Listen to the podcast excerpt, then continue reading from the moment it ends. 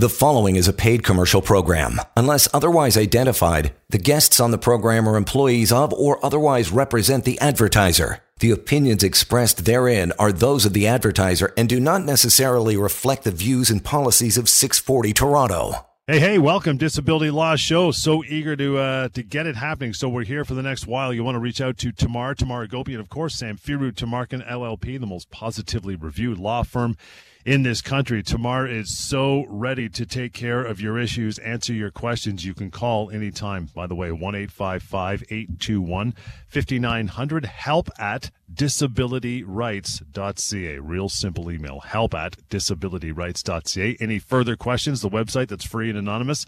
Again, you can type in your questions to mydisabilityquestions.com. So let's get it happening. I know we got a bunch of emails and questions standing by for you, uh, Tamar, but you got uh, you got something to share off the top. What uh, what do you got? I do, John, and you know we we do this work day in and day out, and uh, we're really committed to the work that we do. And every so often, we get a really nice note from a client, and you know, of course, I'm going to protect her identity, but I wanted to share some of her comments.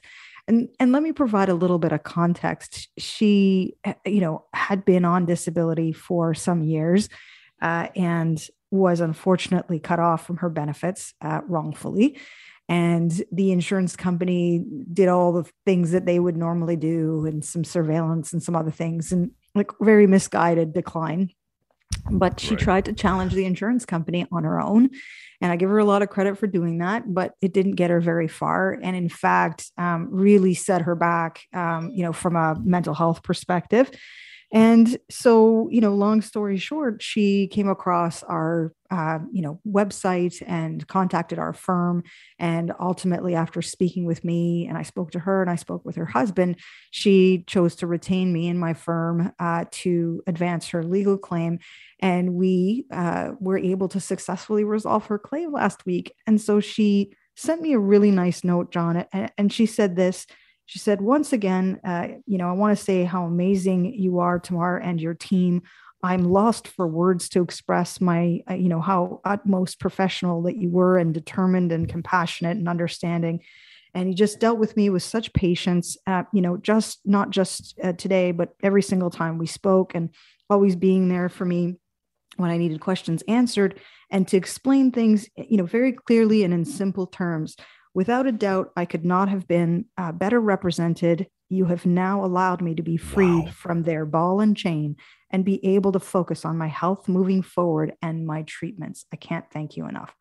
I just thought, you know, this was a great way to start our show, you know, not only to express to those out there that yes, there is help and we are happy to help, but also that it can, you know, be a successful resolution to do exactly what my client has said, which is now she can really refocus on her health and her treatment. You know it can be really difficult when you're going through these challenges with the insurance company yourself uh, to understand look where do i go from here? My doctors are saying i cannot work. I know i cannot work. I have documented health conditions and yet you know i'm meeting a barrier with the insurance company and i don't understand why. And so if you want questions answered please don't hesitate to contact us you know, we will have a real open conversation with you. As my client said, very simple. We'll break it down, we'll give you some options, and then you decide what you want to do. And if we can help, we absolutely want to. And we have a really, really good high rate of success for the majority of our clients to resolve the claims fairly efficiently and usually at a mediation, John. And so look, you know, I'm thrilled. These were lovely comments. Uh, and I just thought it was a great way to open our show to talk about really what it is that we do and, and why we do it. It's so gratifying and really can help people out there. So it, it was a good one. You know, and it's and I know you read that not as you know you're one of the most humble people I know, and you're not tooting your own horn, and I know you get these all the time, and it and it's good that you put that out there because people often, you know, I just finished doing my taxes, and it's back and forth with my account. it's, and this is just taxes. I know what it's like for these people who are a not healthy. They're going through physical things that are difficult. They're on disability. They're getting harassed. They're getting hassled. They've got to deal with this insurance company. And it's just a massive burden that they just, the relief that comes from dealing with you guys and getting you guys literally on the case is it's incredible. It, it, the healing properties of that before you even get into dealing with the doctor and the proper healing is huge. So I mean, it, it's it's interesting. I think it's good that you read that email out because just getting your team involved Tamar it takes such a burden off people that are dealing with this insurance company because, as we mentioned on the show many times, once you guys get involved and you take on the case, the phone calls, the emails, the, the, all that stuff that the person has to deal with is gone, and it's radio silence from the insurance company. Now yeah. you take it on, and they can get just down to the business of getting better, right? Uh, absolutely that's the that's the greatest part of the service uh, john along yeah. with lots of other things but i mean that's that's the whole point of this is that we really want to take this big element away from people and we do it in a way that we are very transparent with our clients. They know what's going on. They have access to us directly you know it, it's not like we've got you know sort of the shell game where you're talking to seven different people at the firm. Nope you know you're dealing with me. Uh, it, it's it, and it really that direct human element is so so important. It's a real focus at our firm not and i would say not just even with our clients john with each other. I mean we're a team right? This is not it's a team effort in the sense that we meet regularly we speak regularly we email regularly you know and we've got lots and lots of people who care. And i think that unfortunately when you're dealing with insurance companies who sometimes get this tunnel vision that the goal is to cut off the claim the humanity sometimes falls away right? It, the the individuals who are dealing with this on behalf of the insurance companies get jaded you know sort of somewhat cynical maybe somewhat complacent and that compassion and that empathy goes away. And i think that's a real loss and shame. And you know hopefully the the aim with us and working with us is that that's there and that's really front and center um, for what we do and the goals that we're trying to achieve for our clients keep it simple keep it easy let them focus on their health. Let's get a resolution. That's really the the primary features there you bet. And reaching out, by the way, to Tamar and her very capable team anytime, if only for a chat. Simple, 1 821 5900 and help at disabilityrights.ca, which is where we are going to go now if you want to get into it. And our first email for the uh, show, Tamar, comes from uh, Logan. We'll start off with Logan. Says, Hey, Tamar, I've been off work since August 2020. I was paid LTD for the first two months. I tried to go back to work uh, a couple times, but I'm not physically capable to do the job. After my attempt to return to work, they declined my claim. I've been living off my line of credit for a year now. That's almost depleted. Can I try to get a part time job uh, doing something completely different, even though I don't think I'm physically able? I need something to happen. Thank you for your time. Take care, Logan.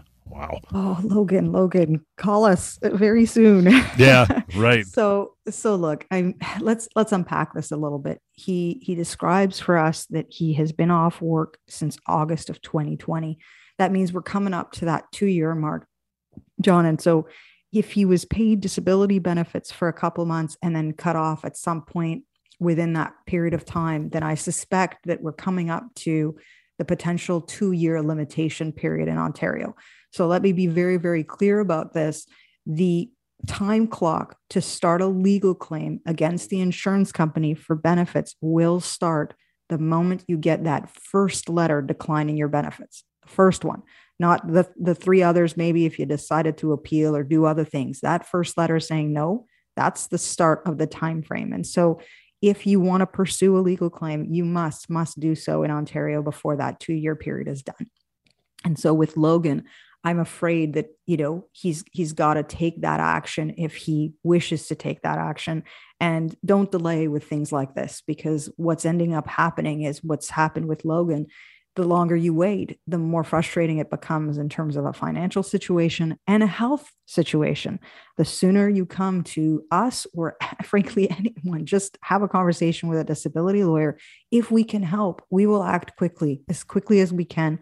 And we do this because of the fact of what Logan describes, which is I'm depleting my financial resources this is what yeah. disability benefits are for, John. They're supposed to be compensating individuals so that they've got a stream of income so that they can focus on their health and get back on their feet. I think what's worrying me a little bit more, though, in Logan's situation is look, I- am not sure I can do anything, uh, but maybe I should try. And I've tried a couple of times already, and I really can't.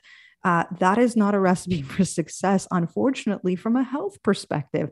You really don't want to be putting yourself in a work environment if you cannot work. That is why we assert legal claims against disability insurers who have cut off claims or denied benefits improperly.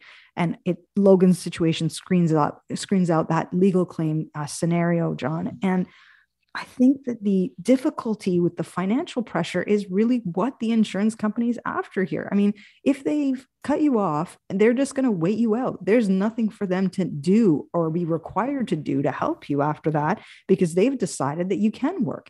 And if the fact remains that you cannot and you've got medical support for that, then you really do need to pursue those rights. And so, look, I think with Logan's situation, could there be a capacity for a partial work? Sure. And if there is, yes, you should absolutely explore that if you've got your doctors on board. Don't do it just because you have to. Do it if you've got the medical clearance to do it, because there could be ramifications to the claim, the disability claim that is, and you want to be careful that you're not compromising those, those options. So, for example, some disability insurers will have sort of a partial work capacity type portion of the disability policy. What that means is that if you've got a partial work capacity, they will top you up with an additional payment if it comes within a certain part of the disability policy. Not all insurers will do that, John. And actually, there's a lot of variety around the language in these policies on how they will do it. But the fact the fact remains that that is an option. And so I think what the insurance company perhaps has done in Logan's situation is just done the cutoff, not even the top up, no exploring of partial work. They've just said, look, we don't think you're disabled. We're not paying you anything. And I don't think that that's appropriate from what he's described. I mean, of course, I'd want to see a little more about the medical information, understand more carefully what his occupation was. But if he is totally disabled from doing his own occupation, regardless, because that's what he's saying, maybe I can try something completely different, then there are disability benefits owing and payable to him, and he should be pursuing a legal claim to to get that entitlement to those benefits. Logan, appreciate it reaching out. As you know, you've already emailed, but for everybody else who wants to contact Tamar as we get into a short break here, here is how you do it. Help at disabilityrights.ca and the phone number anytime, 1 821 5900. We'll continue. Lots more disability law show. It's coming right up. You're listening to a paid commercial program. Unless otherwise identified, guests on the program are employees of or otherwise represent the advertiser. The opinions expressed therein are those of the advertiser and do not necessarily reflect the views and policies of 640 Toronto. All right, welcome back, Disability Law Show. Thank you so much for hanging in. You want to continue on the conversation after the show with Tamara Agopian and her team. Real easy. Always inviting your calls. That's 1 821 5900. Email help at disabilityrights.ca. Both avenues, of course, totally discreet. And if you want to go to mydisabilityquestions.com, another resource for you to ask questions anytime, you can, uh, you can use that again, mydisabilityquestions.com. Uh, Tamar, question, question for you right now, actually. Can it happen that an insurance company pays more money per month to an LTD claimant than they were supposed to get? I know it sounds bizarre, but uh, what's your advice if that if that happens to someone. It, can happen, actually, John, surprisingly. Uh, and so, look, y- you want to find out why, right? I mean, yeah. Know, that's that's the basic. Like, okay, wait a minute, I was supposed to get X. Let's say it's you know three thousand dollars a month for my LTD benefit, and then this month I end up getting you know thirty one hundred and fifty dollars. What? Why is that? Uh, and so let me unpack this a little bit. So, you know, can it happen? Yes. You know, don't hope for it, obviously, but usually when it does, John, there's a reason for it. And so the reason typically could be um, two things. One, it could either be a cost of living adjustment. Some LTD plans and policies have this adjustment that gets put in place at some point during the year. Some insurers do it midpoint, mid year most insurers do it come January of every year that you are on claim. So if you're getting your disability benefits at the back end of last year, and then come January, all of a sudden you get a little bit more money, you're wondering why. It most likely means that you've got a cost of living adjustment, which is like like the consumer price index. I know it's kind of technical, but it basically bumps up a percent or two or three the monthly LTD benefit you're getting to account for the fact that there's been inflation in the in the country year over year. And it's kind of interesting now. Uh, you know, I'm going to put my super economics nerd hat on, but you know, we're we're going through a bit of an inflation right now in Canada, so I'm actually keeping an eye on to see what these insurers are going to do with the COLA, the cost of living adjustments um, that that apply for a lot of their policies. So that's probably the reason why you're getting a little bit more than you expected. Uh, the other reason could be that there's been an adjustment with your income. So, so let's not forget disability benefits are based upon your earnings. And usually they're based upon earnings that you were getting before you became disabled. So let's say you've been on claim for a year and you know that everyone in your band level at your work just got a bump up by 5%. Right. Um, you know, that doesn't necessarily mean your LTD benefit's going to be bumped up as well. In fact, in most instances, it sort of crystallizes, it, it gets locked into what your salary was at the time that you became disabled. Having said that, I have seen on a few occasions where there's been improper reporting of that base earnings amount upon which the disability benefit is calculated. So, for example, you're on claim, maybe it's a few months in, what have you. There is dialogue behind the scenes between your disability insurer and your employer on a couple of things. As it relates to this question, John, it includes what are your earnings? How many hours were you working? What were you on salary? What was the base amount? And then the insurer will go back to the policy and look to see how that's defined in order to calculate your long-term disability benefit and it can happen that, that that calculation is not done correctly or that your employer hasn't reported the correct income amount. And so, in instances like that, I have seen a correction being done by the disability insurer. And so, great, you know, take the extra dough, and that's awesome. But you want to know why. Don't ignore the situation. Make sure you get something from the insurer in writing about why this change has been applied to your disability benefits. Because I can tell you the opposite is also true that they, sometimes they overpay. And then a year from now, we'll say, whoops, we overpaid. Now we're going to take all this money back. Uh uh-uh, uh, doesn't work that way unless you've been transparent with the claimant. So you really, really want to get into the weeds on that payment. If you see any changes or you think that something might be off, do your own due diligence on what you should be getting as your LTD monthly benefit. Generally speaking, insurers are usually right in their calculations. I can tell you that, but errors have happened, and you want to make sure that that's not you in your situation, that you're getting the correct monthly benefit. Let's uh, move on to Dorothy's email. Thanks, Dorothy. Again, it's help at disabilityrights.ca. That's how you reach out to Tamar and the team. Says, uh, I'm on LTD right now for mental illness and have tried a majority of treatments, which include antidepressants, psychotherapy, RTMS, group therapy, exercise, etc., etc. Now, the insurance company wants me, uh, wants me to try ECT. After thorough research, I learned there are long term side effects, and I don't want to go with that therapy. Am I past the change of definition? Can my benefits be cut off if I don't get the ECT? If so, what are my rights? Yeah. Oh, okay, Dorothy, let's unpack this. A couple of things. Let's talk about the therapy aspect first before we get into the whole change of definition conversation. So, ECT, for those who may not know, is actually shock therapy. Yeah. And shock therapy, she's quite right there's it can go either way in terms of the rate of success okay? And so and it, it is quite aggressive therapy but perhaps because she has explored so many other treatment options this is something that's being proposed. The biggest caveat though is that it's being proposed by the insurance company not by our own medical team and that always concerns me the overwhelming advice I give to individuals is that you must follow your own doctor's advice or your own treating uh, practitioner's advice around treatment. The insurance company cannot force you to undergo treatment that's not reasonable, that there isn't a good basis for which you should submit yourself to. And in fact, in a situation like that, I would very much recommend that Dorothy have a real conversation with her doctor about the risks and have the doctor actually put this in writing. Put something in writing together explaining that, you know, I have been treating my patient for X number of years or months. These are the conditions for which we are treating Dorothy.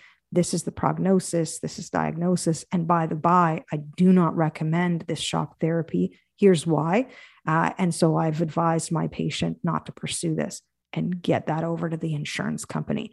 You know, the insurer will rely on there's a provision in the policy that we talk about a lot relating to appropriate treatment. It will say that we will continue paying your disability benefits if you're getting appropriate treatment for which you are seeking disability for.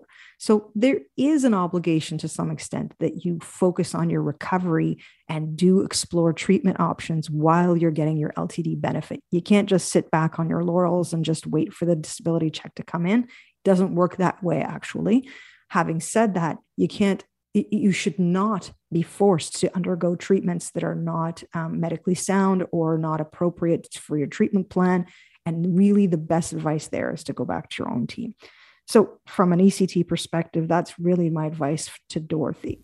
On the issue of the change of definition, though, let's talk about what that means, John, in case you know people are new to the show and they're thinking, what is the change of right. definition? Yeah.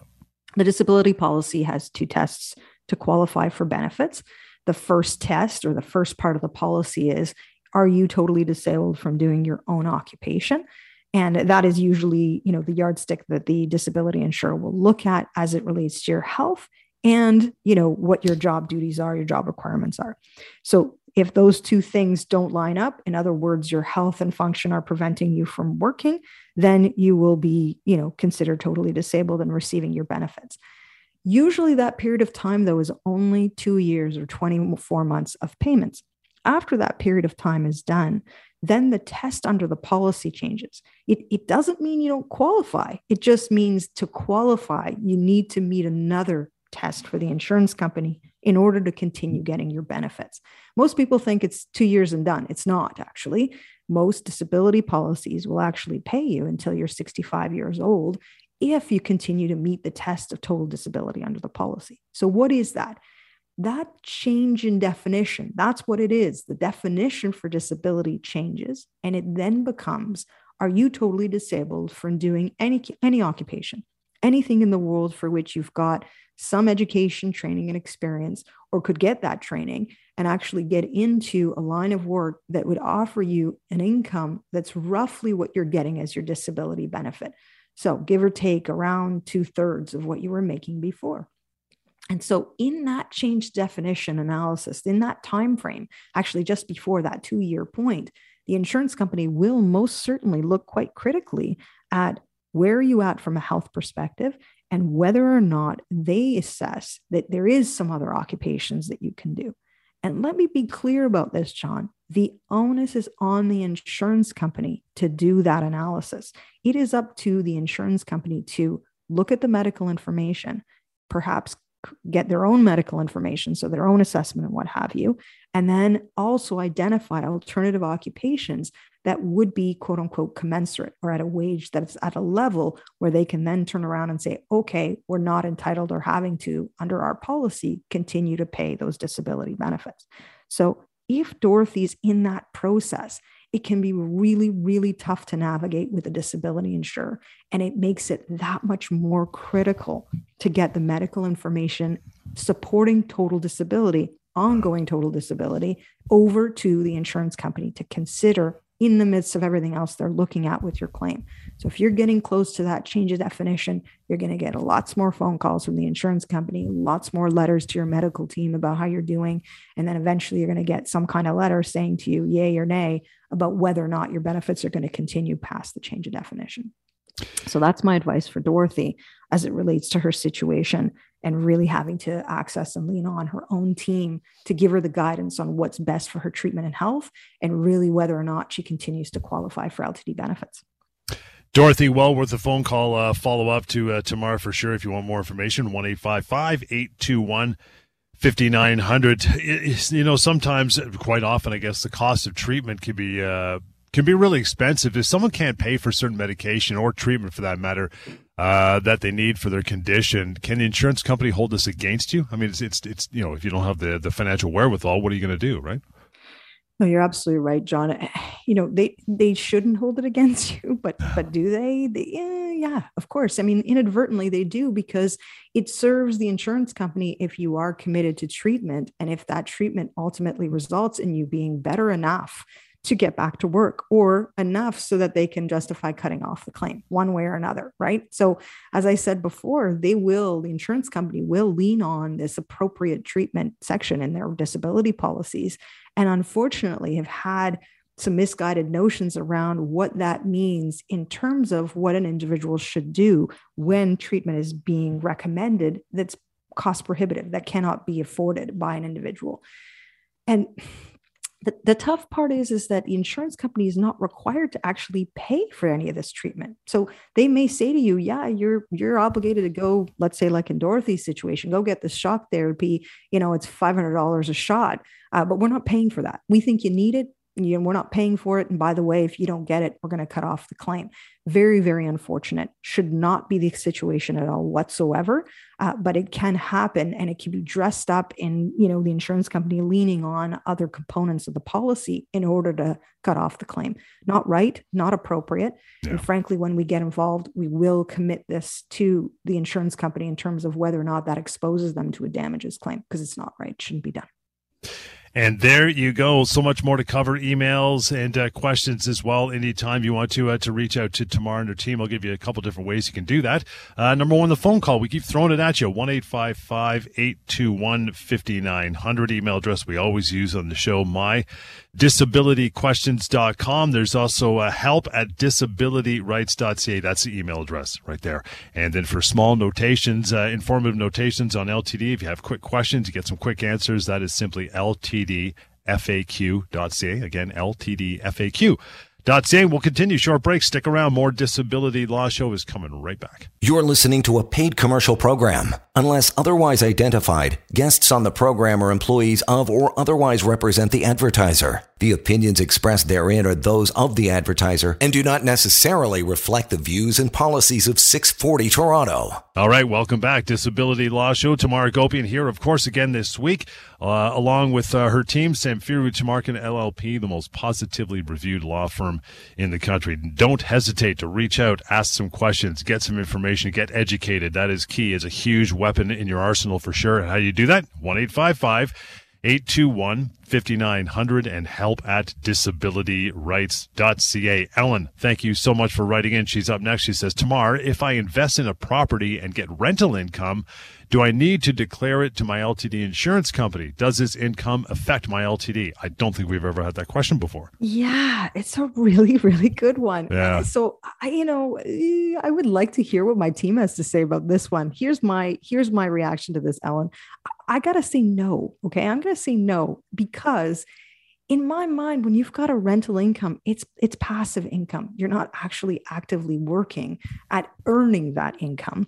I mean perhaps if she's more intimately involved in earning that income so for example property management uh, you know there's there's some you know work quote unquote work element involved maybe my answer would differ. But if it's simply just an investment property much like rsps and other passive types of income I don't think that it's something that, you know, the insurance company necessarily needs to know.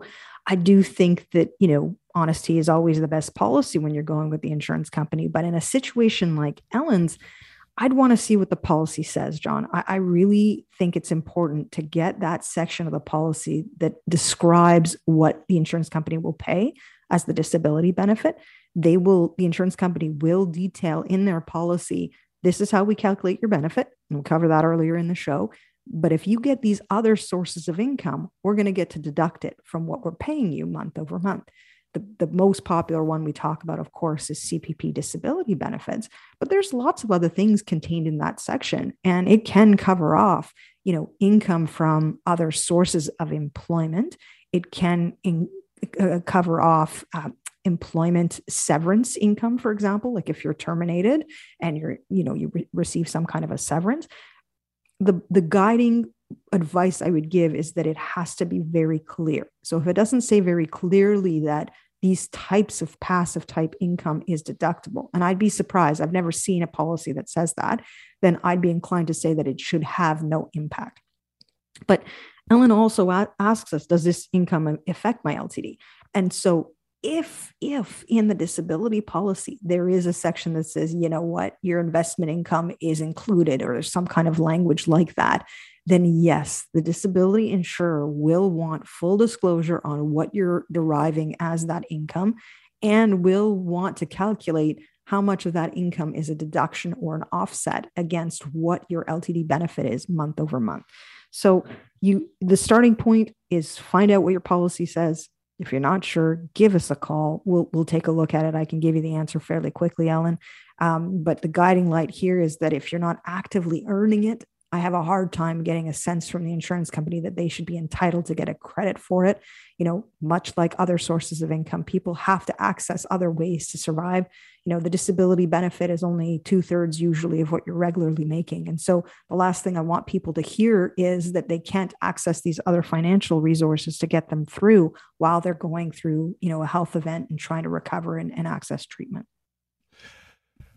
question we always this this question we get and i know we cover this topic all the time in the show but i'm going to throw it out there anyway and that is as far as the cutoff mark with uh, ltd claims is it always or most commonly do most ltd claims get cut off at the two year mark? I mean i know it's all policy dependent but what do you think about that? It is. It, it certainly seems like it isn't it john? Like it certainly seems as though a lot of people contact us at that precipice of the claim. And so i think that overwhelmingly i would say yes. Um, you know but that's really because that's what i see you know day to day. Um, but i do think that there is some um, motive for the insurance company to do so as well because they know as much as i know that if you get past that threshold of the two year mark in other words that change of definition where you're no longer accepted as totally disabled from your own occupation, but in fact, any occupation, that is a harder test to meet. It's a higher threshold, right? Because now the income level is lower. They're looking to see to get you into a job where you're earning basically the disability benefit.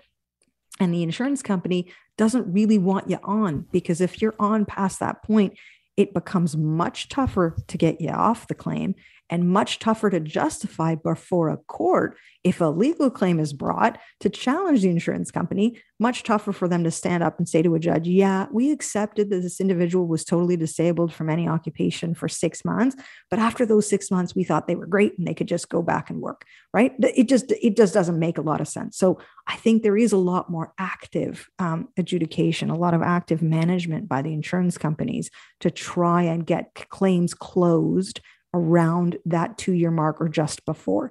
And when I say claims closed, John, that could be a cutting off of a claim or the pressure to get you back to work yeah. so they can avoid having to do that analysis of whether or not this individual is going to meet the test of total disability.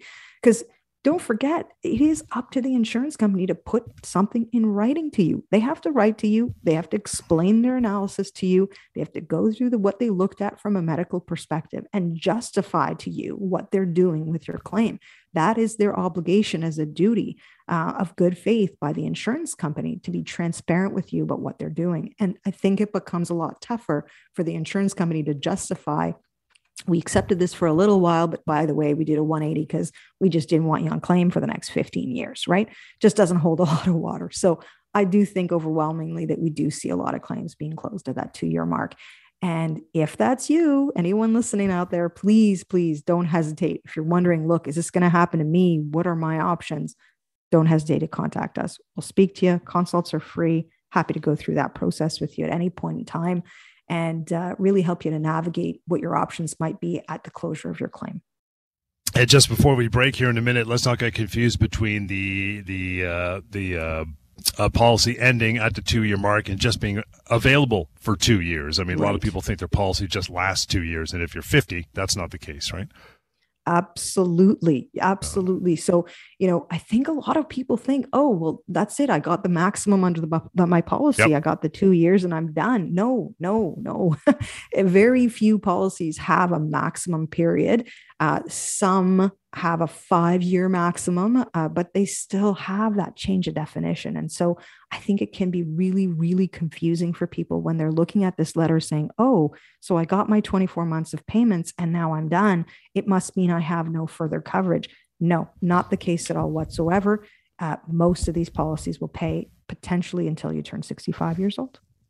And with that, we'll take a short break. More to go. You want to reach out to Tamar. In the meantime, 1 821 5900 help at disabilityrights.ca. This is a disability law show. We'll continue after short break. Hang on. You're listening to a paid commercial program. Unless otherwise identified, guests on the program are employees of or otherwise represent the advertiser. The opinions expressed therein are those of the advertiser and do not necessarily reflect the views and policies of 640 Toronto. Hey, hey, welcome back. Disability Law Show. Still a few minutes to go. If you've taken the time to send along an email, thank you so much. If we don't get to it, that's okay. We might not read it out on the show and talk about it, but I know Tamar and her, uh, her awesome team will get back to you. Absolutely. In that regard, Brandy is up next. Says, Hey guys, I've been receiving my LTD insurance benefit payment for six months when they suddenly stopped. When I called, I was told the reason was my family doctor did not fax them the updates of my medical condition. I had a stroke a few months ago. What should I do? I already informed my family doctor. I'm still limping on my right leg and my right shoulder and arm still very weak. I'm 62 years old. That's from Brandy. Oh, Brandy, my goodness. What's going on with the family doctor? I want to Yeah. know, you know? I mean, yeah. So look, it is incredibly important when you are pursuing a disability claim to really talk to your doctors and make sure they're being responsive to the insurance company's requests for medical information. I cannot emphasize this enough.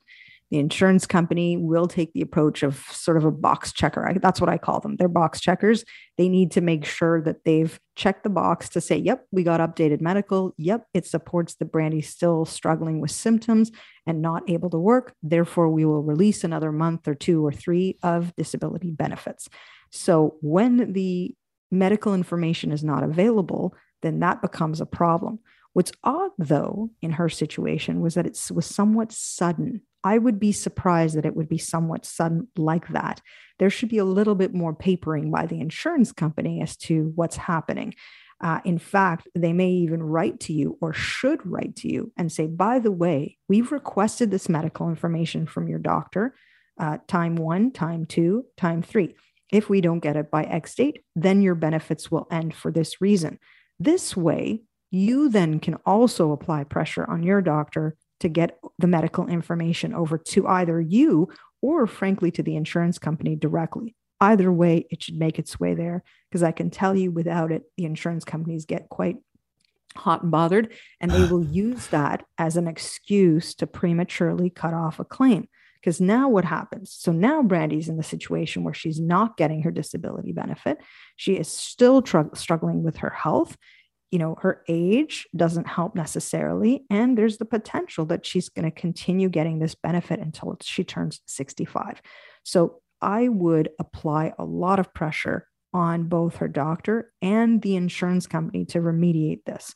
You know, yes, could we start a legal claim on this basis? Absolutely. But this is an instance that I'm wondering whether it could be a relatively quick fix because I certainly cannot imagine an adjuster standing before me asking, you know, if I'm asking him or her the question, by the way, why'd you cut off Brandy's claim when you received the medical in the end that showed that she was totally disabled? Really, there is an obligation on them to reconsider what they've done. I don't love it because it's technically an appeal, John, but it should never have been cut off at all in the first place. And there should have been lots and lots of conversations with Brandy first before it happened.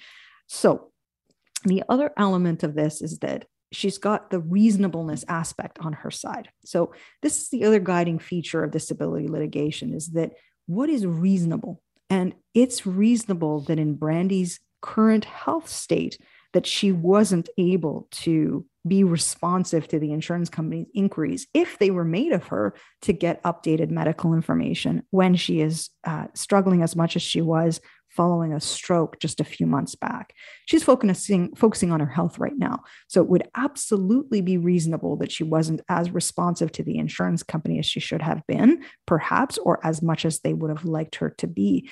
And that principle really should be guiding everything that's happening. And I don't think it was reasonable for the insurance company in this situation just simply cut her off out of the blue without any explanation whatsoever if they're going to continue to maintain a, a, decline situation or a cutoff situation, then absolutely the next step would be a legal claim. And we would be pursuing damages in a case, situation like this because it's just, it doesn't look good. It's not a good look on the insurance Yeah, yeah. company, John, Totally. in a, in a situation like this. Yeah. Talk about the insurance adjuster for a moment. Um, I mean, how often do they contact a claimant during their LTD claim? I guess it would depend on their personality and the person, but what sort of questions are they going to be asking? And do you need to be careful? Right? Well, you, you know, you do. Like I said before, I mean, I think you do want to have a lot of open and honesty with your disability adjuster. You know, I don't think it serves you to sort of uh, not be candid. And and in fact, I would say eh, sometimes the devil's in the details. I say that a lot to many clients especially mental health clients, because you know the adjuster doesn't know what you're feeling uh, day to day, what you're suffering from, and that experience and documenting that experience more formally with the insurance adjuster can be helpful. And in theory, that's why they're calling you, right? They want to know how are you doing? You know what is your condition right now? You know they're going to ask you questions about your day-to-day activities. You know what sort of treatment are you getting? You know have you talked to your doctors about a return to work? This kind of thing and yes, some of that can be self serving, right? I mean, the insurance company is looking for opportunities at times to assess your function and perhaps draw uh, a conclusion that look just because you can go out grocery shopping it must mean you can do your office job for nine hours a day. Um, no that's that's not a fair assumption but could there be probing questions like that? Yes. Um, but at the end of the day, if you're providing consistent advice, you know, or consistent information to your own team your own doctors and practitioners. And that advice is or that information is the same as to what you're saying to the insurance company. There's not really anything to hide in a situation like that. You know be cooperative you know answer their questions. I think where it becomes um, more difficult or where i've seen it become more difficult is if the adjuster's asking questions that are not appropriate or is really being you know borderline harassing in terms of the number of times that they're contacting you for this information. Now i was recently reviewing a file for mediation, John. And I think in a matter of six months, uh, the claimant was contacted seven times. And each time uh, had a 45 minute discussion with the adjuster about her health conditions and her status and so on. Yeah. And it turns out it was because they were going to try and prepare to do some kind of surveillance or assessment on her. And they were trying to arm themselves with information that perhaps could be inherently inconsistent so that they could justify closing the claim.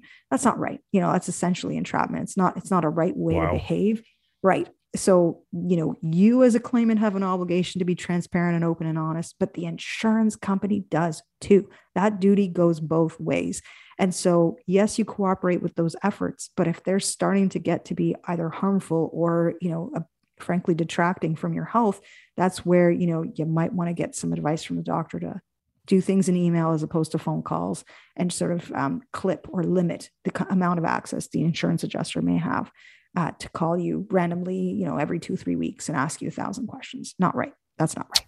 Always good advice as it's given out on the show weekly. Tamar, amazing stuff. We're going to uh, hold off on the rest of our stuff till uh, till another week. We got so much more to get through, and emails are always coming in. you want to contribute? We'd love to have you as part of the show anytime. How do you do it? Uh, the email address we always go to help at disabilityrights.ca. Another forum, another website for you to ask questions. Mydisabilityquestions.com, and always the phone number right one eight five five eight 821 5900. One more time 1 821 5900. Thank you for hanging in, and we'll catch you next time right here on the Disability Law Show. The preceding was a paid commercial program. Unless otherwise identified, the guests on the program are employees of or otherwise represent the advertiser. The opinions expressed therein are those of the advertiser and do not necessarily reflect the views and policies of 640 Toronto.